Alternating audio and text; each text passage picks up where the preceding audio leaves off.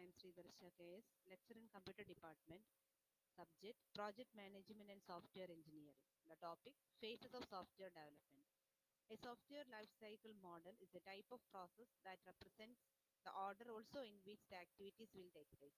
Each of these phases will have different activities to meet its objectives.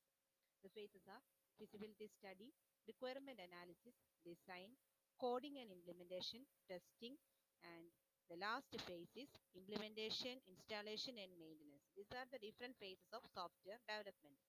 The first one is feasibility study. In this case, we must be um, follow how much amount is used for to develop the software. The main goal of feasibility study is not to solve the problem but to achieve the scope, the needs of feasibility study. It determines the potential of the existing system. It finds or determines all the problems of existing systems also. This feasibility study can be divided into different economic feasibility, organizational feasibility, social feasibility, operational feasibility, and technical feasibility.